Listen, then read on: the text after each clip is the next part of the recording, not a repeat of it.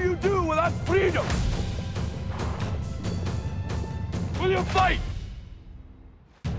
Welcome to Leverage Addicts, the podcast for investors looking to maximize returns through leverage. Join host, seasoned mortgage professional, and real estate enthusiast Blandon Leung as we explore property investing strategies and learn how to navigate the market to build new wealth.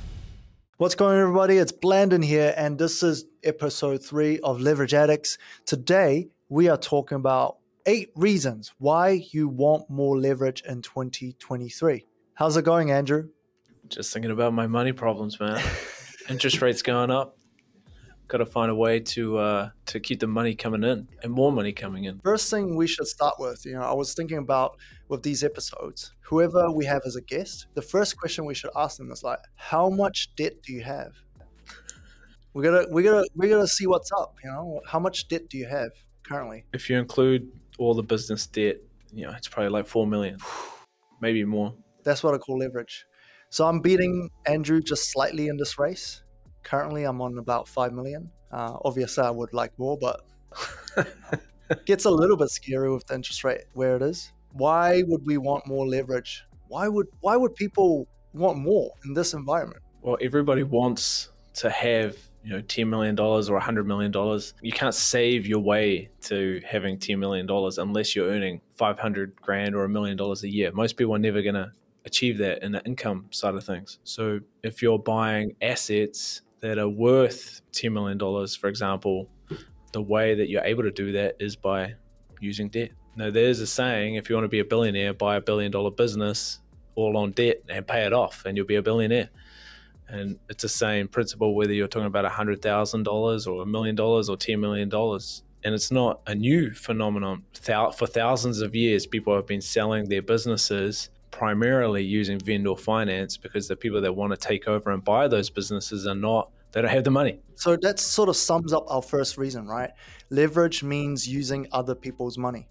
Yeah. If we can be in a position to put other people's money in an asset that's going to benefit them and also ourselves, that's the best position to be in. Because if you're borrowing, obviously you, they already have a promised rate of return. And then what we're trying to do is put in an assets that's going to appreciate more than the cost. And I think the missing factor that a lot of people forget is when you're using other people's money, is because it's beneficial for them too. When you're borrowing from the bank, they're getting a rate of return and they're getting security if you're borrowing from your parents or from you know, a private business owner or property owner, you have to give them a return and a security enough that they would do it. You're solving their problem, they're solving your problem. That's that's why borrowing other people's money works, and it's just about being good enough to make those deals. Which is quite interesting, right? Like if, if you look at, say, for example, Andrew's position, he's got four million of debt right now. Let's just say he's getting at least 7% return on the 4 million by 11 years i think it's around there that's when the 4 million will have another 4 mil of gains so effectively doubling you, you basically have doubled your principal by just waiting with a steady return. Yeah, and, and letting inflation and gains do the work of, even if you're not paying down the debt, is just building your equity. Can you tell me about the Graeme Hart deal that he did. Oh, you're asking me to go back in the archives now, man, uh, in my head. Do you remember that, man? One of the deals that he did where he. Yeah, so like, it was just too big to swallow, but it was just other people's money, like government backed. My understanding is he bought a business for like around a billion dollars, and it was like 87% levered. And that was like with bank finance, with private equity finance with you know there was only 13% equity in a billion dollar deal and very quickly they were able to create new equity through you know financial engineering basically enough that they can double the equity very quickly. And that puts you in a strong position where you can refinance get you know, better rates or less guarantees or securities or even sell some assets get some cash or dividends and um, have some form of offset to become truly wealthy is to try and do as bigger deals as you possibly can that you're comfortable to do uh, with with leverage enough that people are going to follow you in the deal. Yeah, I think a deal like that he probably had to show something like thirty percent cash flow at least for, I guess, any institutions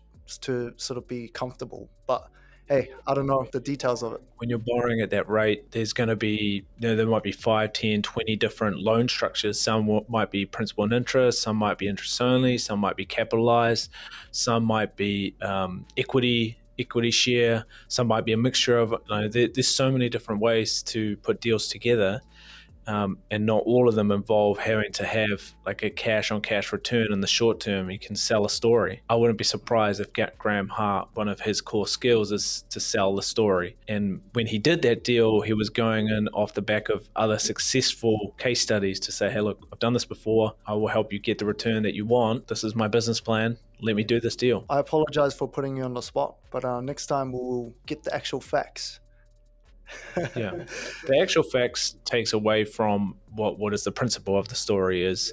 Even the billionaires, you know, richest man in New Zealand, is using the strategy of other people's money, and he would not dream of trying to buy a billion dollar business using his own billion dollars. He would always reduce his risk by bringing other people into the deal. And what that forces you to do is to present the deal in a way that you have to convince people to part with their money too. It forces a high level of due diligence and less emotion. You've got to present a logical deal in a way where you're taking the knowledge out of your head, you're putting it on paper. So hopefully we did the first point justice. Obviously, leverage means using other people's money, and it's a concept that you can utilize right at any stage in your life. You can think it on a about it on a micro level, on a much larger scale. Um, obviously, this is something that's tested and done throughout history. So, second point we have here is that leverage is how we build wealth in this current financial system. So, how would you sort of think about that? Like, how would you explain that to somebody? Leverage allows more buyers to be interested in purchasing a property or a business or an asset because most people are not cash buyers.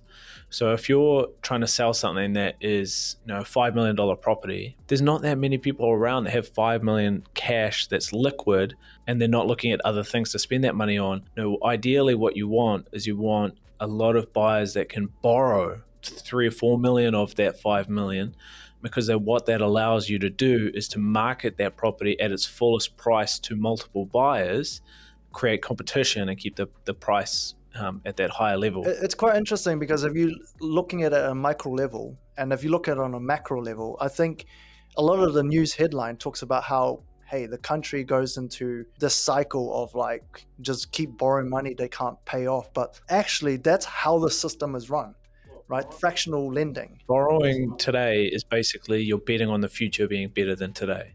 And you would, if you thought the future was going to be a lot worse, you wouldn't borrow. Yeah. It, it, it's, I mean, if we were trying to simplify it, right? Like everyone wants to buy a house, or almost everybody.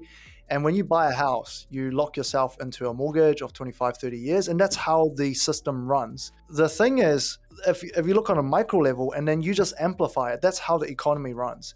The government is running on debt to basically say, hey, you get what you want now, but you promise to keep working. And so, are we ever going to pay off our debt? Probably not unless we change the monetary system. It's not prudent to pay off all of your debts. You know, if you want the highest return on your capital, it's safer to compound your equity using intelligent levels of debt.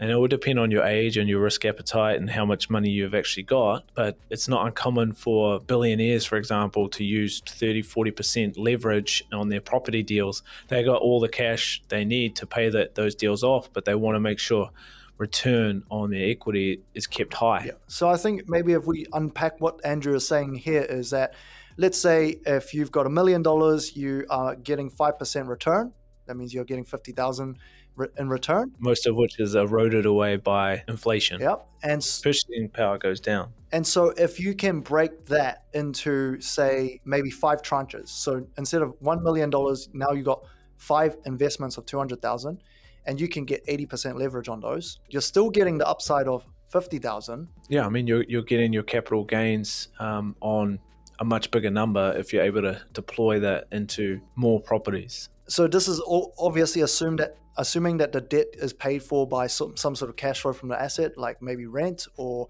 some sort of business income, and if there's a p- capital growth of 5%, you're basically 5xing your return on the capital gains of 50,000. Yeah, and there's a definite um, when you're talking about leverage, it depends on what atmosphere. You know, you're talking about leverage. Should you use leverage when you're buying stocks? Probably not.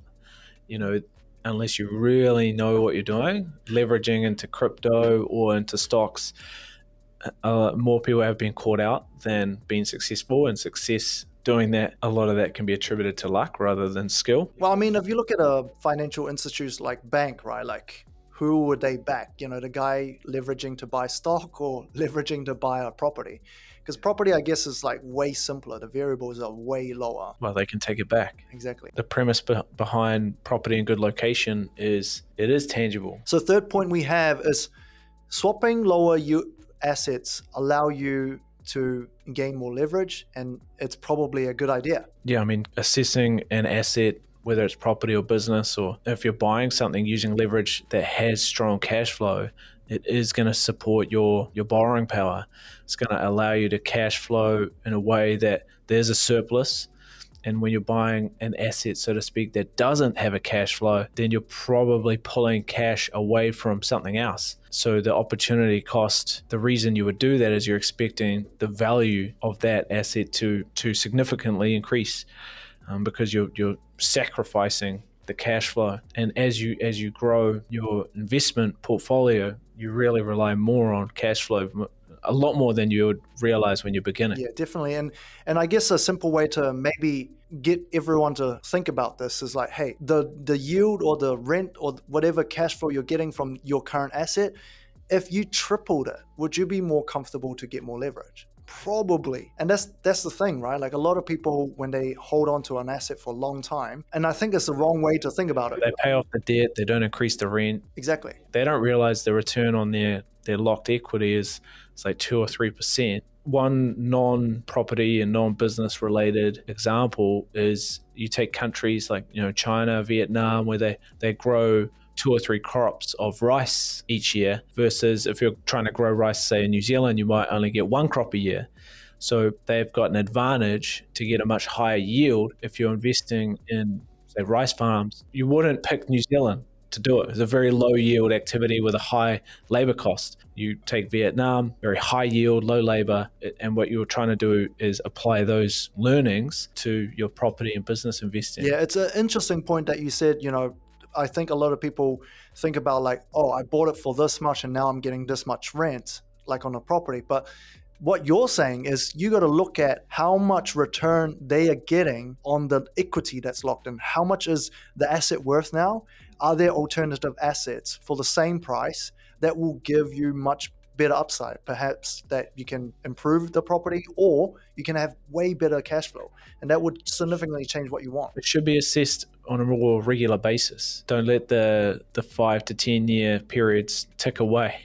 Yeah, you know? and and often I think people forget the fact that we're quite lucky in a country where capital gains, even now, is only like a ten year timeline. You don't have any tax to pay after ten years. That's that's a hack that we kind of need to exploit. Yeah, I mean, assuming one day there will be a capital gains tax, you want to take advantage of property and the lack of inheritance taxes and things like that. You know, take advantage of it for as long as as we get away with it. Yeah, definitely. Fourth point here, we have high interest means lower prices. Higher interest rates means lower prices. It's kind of an inversion curve when uh, the cost of borrowing goes up. That means people can't afford to borrow as much to buy properties or businesses uh, it, it, puts pressure on those those businesses with their costs as well, so it makes them less profitable, therefore a less attractive asset to purchase. You know, when high interest rates go up, forgetting the maths, it just makes people less confident to take action, and that's what we've seen in the last 12 months. Interest rates have gone up, and people have thought, "Wow, I don't want to get caught out by this," so people tend to wait yeah. until they get a bit certainty. Yeah, definitely, definitely. I think it's quite obvious to to the human eyes. Like when interest rate goes up, we see stock price, property price go down because there's a, a, fear, right? Like straight away, it's like, well, interest rate's going to go up, we're going to let go, and obviously demand's going to come down as well. So it's a double whammy, and I think if you take the fundamental approach in terms of how you analyze something, looking at the intrinsic value, I think you're going to find that a lot of the assets right now are below what their long-term average would be. Yeah, well, when you're doing those analyses, it just depends on your time frame. Um, so there's plenty of properties and businesses for sale at the moment that are overvalued, and there's also some that are undervalued and it's about how good your due, due, diligence is and your your spreadsheet work and how confident you are to to pull a deal together. Yeah, I think uh, definitely you're right. If we're just looking at the last couple of years, it's, it's not fair, right? We have a significant amount of money be, being injected to the economy. The returns are out of whack. But I definitely think if there some sort of analysis around, hey, 20 years, 30 years, long term average, that should give you some sort of safe projection, like a, a relatively, you know, you, you, you'll have a rough figure. Let, let's say if you go, okay, well, we're working with 7% over the last 25 years. I think you kind you kind of figure out where asset price should be. You just look at basic principles. Doesn't matter who, which government is in power. No, Labor government, national government. Money printing will will keep happening. And if you look across the whole globe and then you compare New Zealand to most other countries, New Zealand's still a very highly desirable place to live. And so, and you compare our productivity relative to our like for like countries, productivity in New Zealand is actually relatively low, it's, it's well below the mean. So you look at, okay, We're too chill. We're too chill, but the assumption would be governments will keep printing money, which will cause more inflation. There will be a high demand to live in New Zealand. So uh, demand for businesses and property, just in this industry in general, will, will, stay high. And productivity should revert back to the mean. Like we should get a lot closer to average productivity. Therefore, GDP goes up, confidence stays high.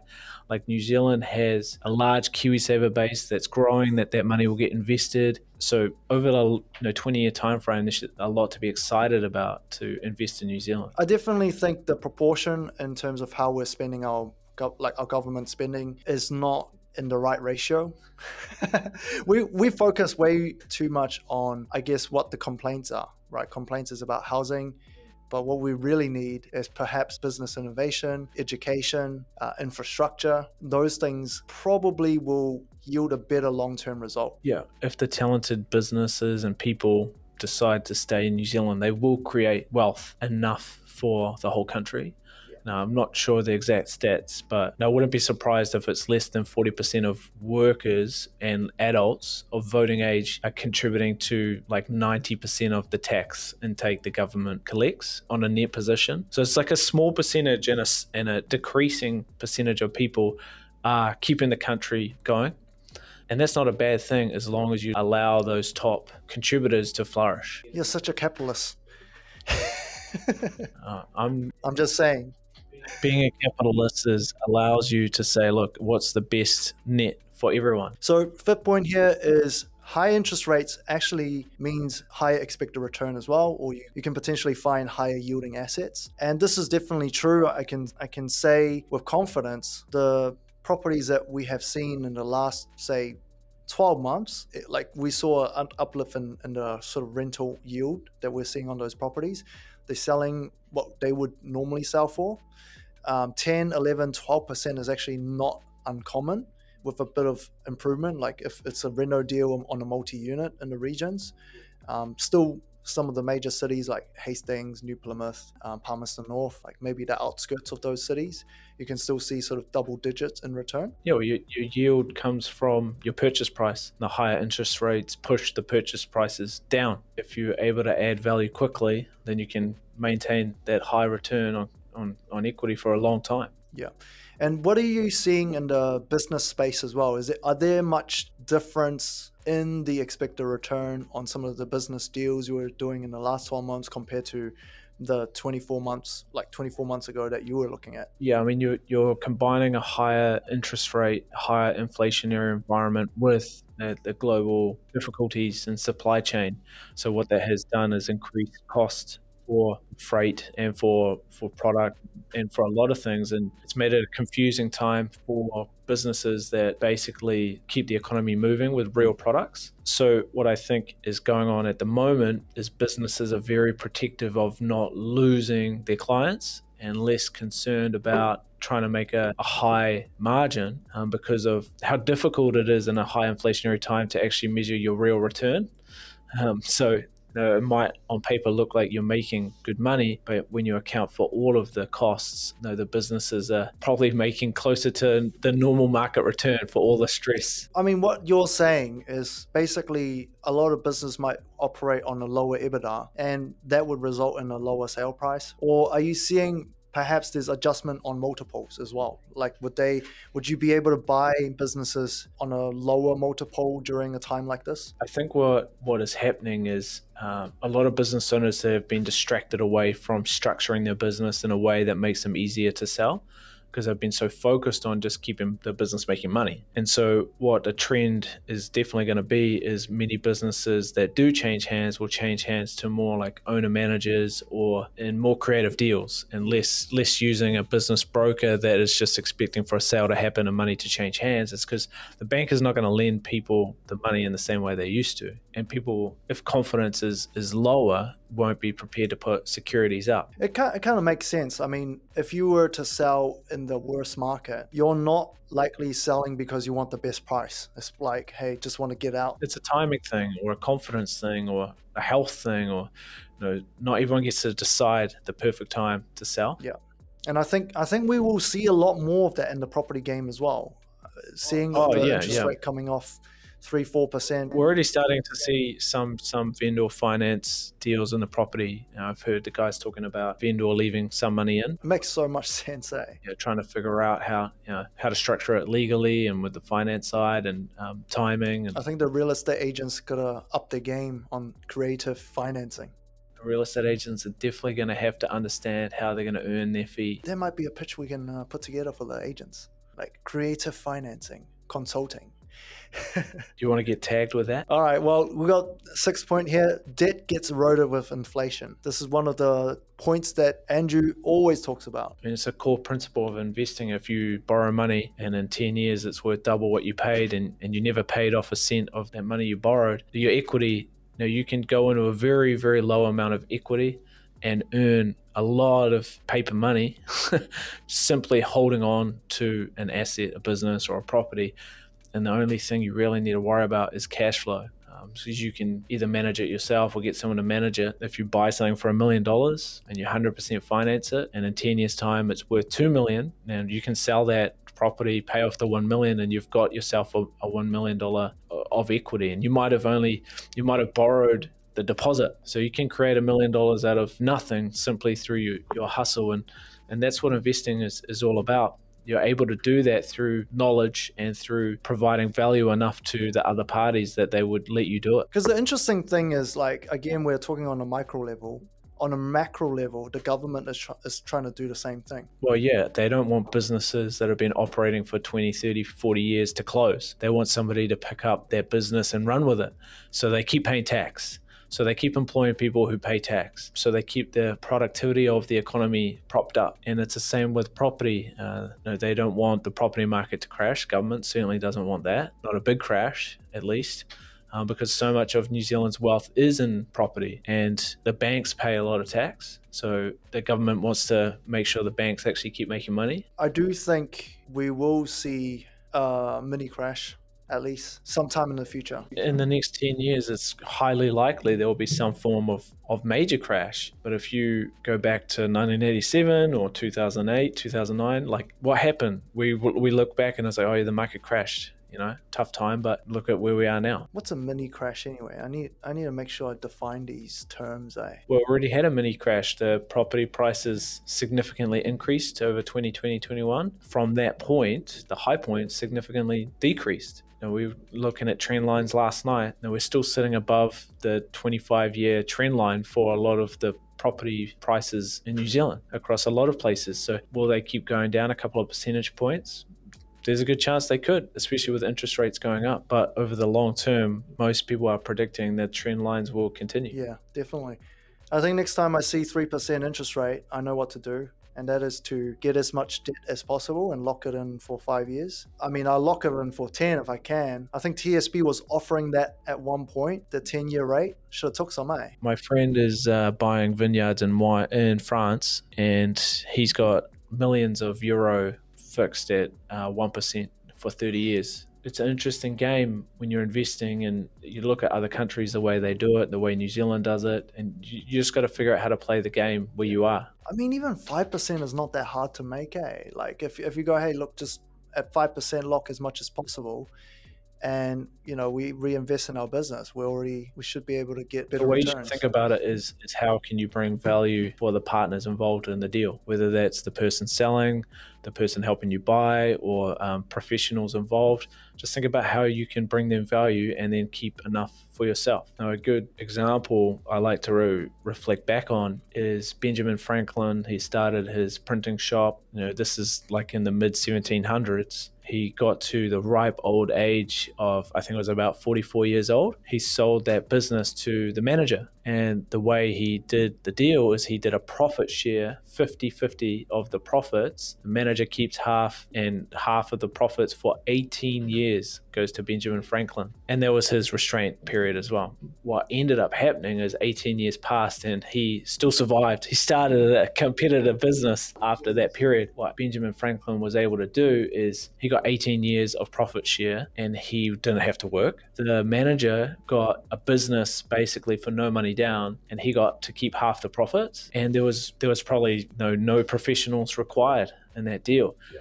everyone got value yeah I, guess that's sort of similar to like an employee shareholding scheme right and in a very very how do you call it gentleman agreement type of deal that they did and that worked out based on trust so the seventh point here I have is that we've talked about it. If you owe 1 million, that's your problem. But if you owe a 100 million, is the bank's problem. I remember this quote back from Aristotle Onassis, who he's kind of famous for marrying uh, Jackie Kennedy, um, but he was a shipping magnate. Um, I think there was a few Greek uh, shipping magnates. Uh, it's probably in the 60s, 70s. I can't remember the exact dates.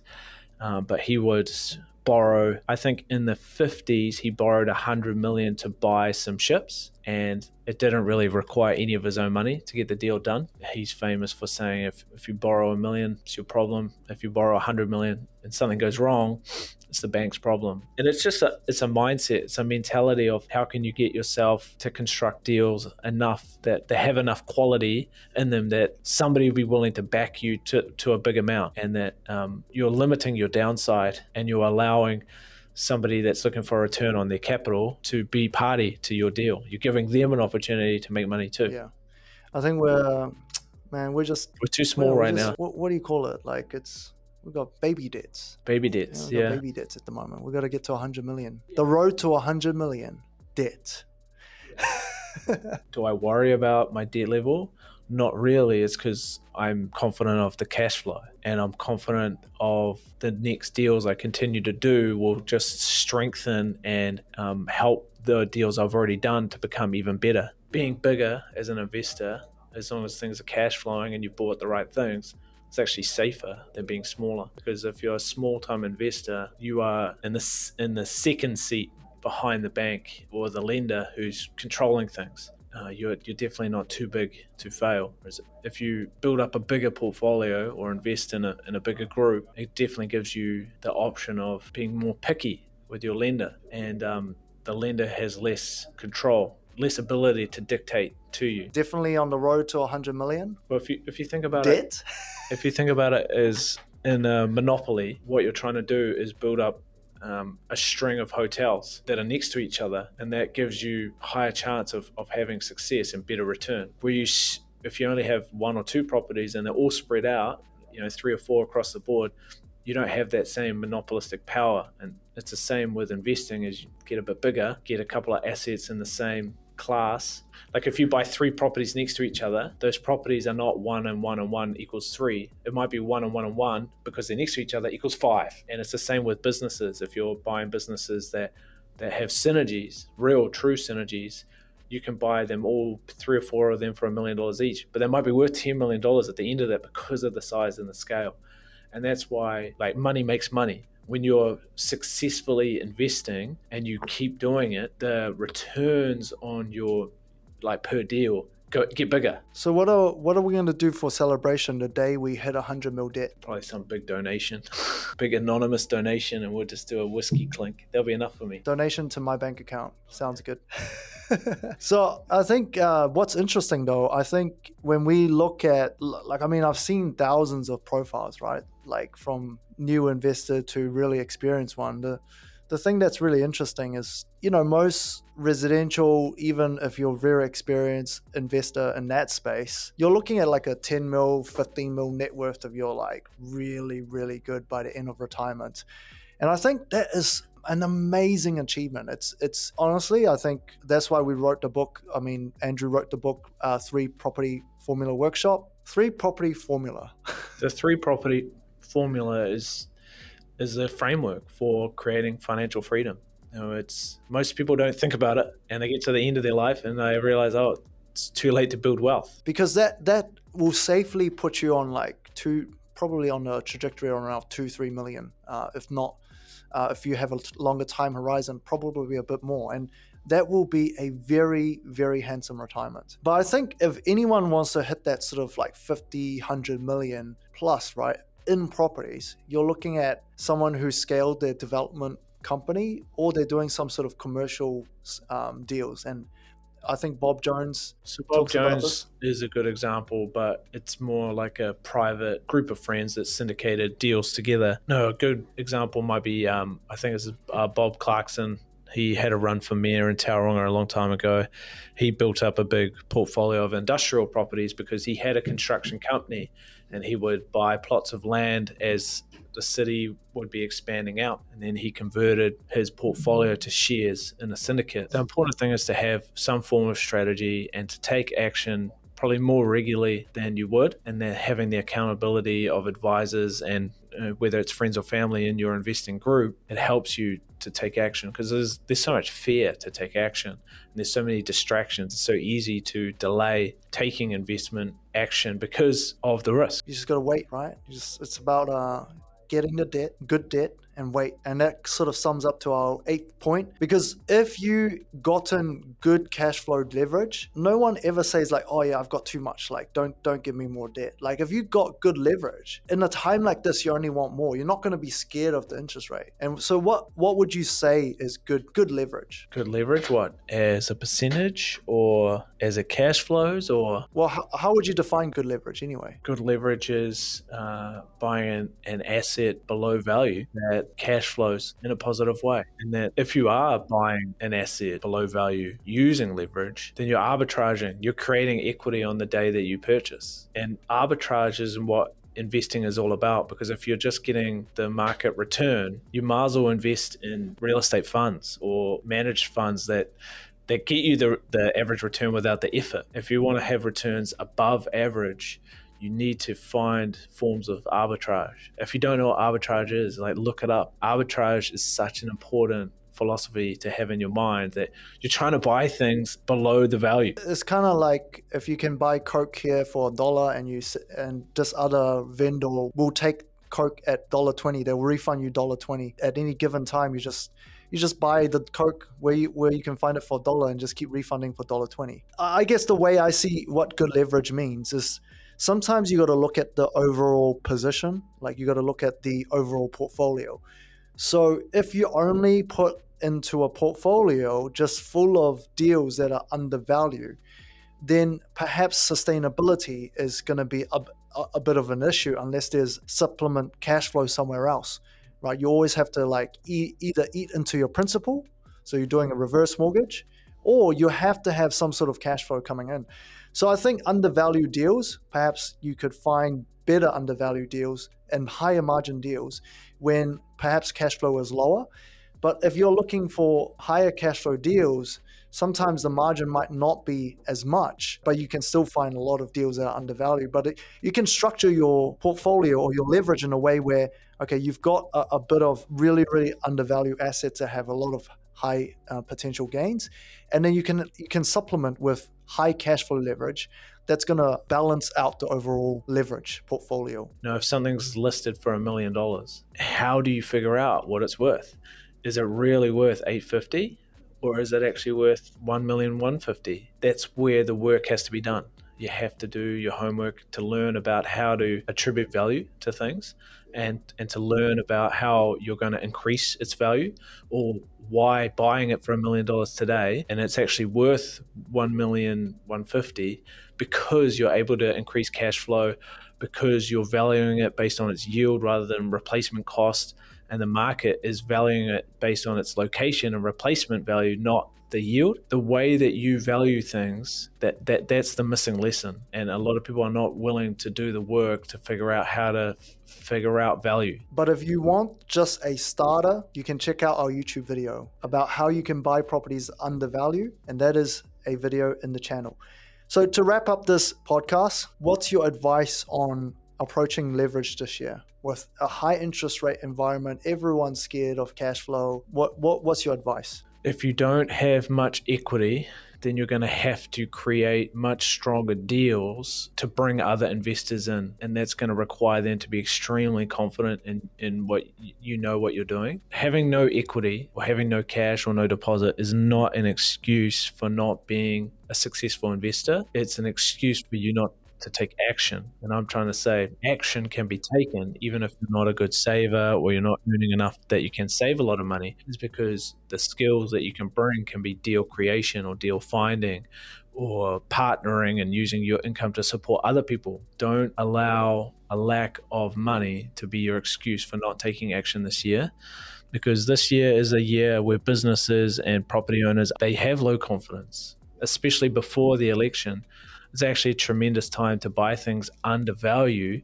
And if you believe New Zealand's confidence and economy and things are going to pick up in the years ahead, especially with inflation pushing prices up, is actually a fantastic time to buy things. Don't let a lack of money be your excuse for not taking action. Yeah, I think two things. Definitely one is people who are in a position, they should take advantage of it with caution. And caution meaning doing your due diligence, understanding the market or the intrinsic value of different types of properties. And you you definitely want to think on the overall leverage position. You want to plan out five years. If interest rate were to go up, what would happen? Could you lock it for five years and still lock in the positive cash flow? So planning out five years, taking advantage of the situation. I think second one is just really hone in on the educational side. Because if you're not in a position to act right now, you could definitely spend a little bit of time every single day for the next four months, five months, just to learn about investing in properties. And this is this is the year to do it because I think unfortunately a lot of people are gonna be in a hurt. And that's sort of I guess one man's loss is another one's gain and you know the the person who's prepared the most wins what do we know about investing five years ago not that much what do we know about investing now? We think we know a lot more because we've been putting in the work to learn. And losing some money? Uh, when you lose money, it makes you a better investor. You don't want to do it too often. All right. And that concludes our episode. Definitely subscribe if you want to learn more. And we would love to hear your feedback. You can check us out, mhq.co.nz. If you've got feedback, send to support at mhq.co.nz. Or you can reach out to us as well. You'll find our contact in the in the website. And we've also got a YouTube channel where you can have a little bit more around properties with illustrations and whatnot. So, see you guys in the next episode.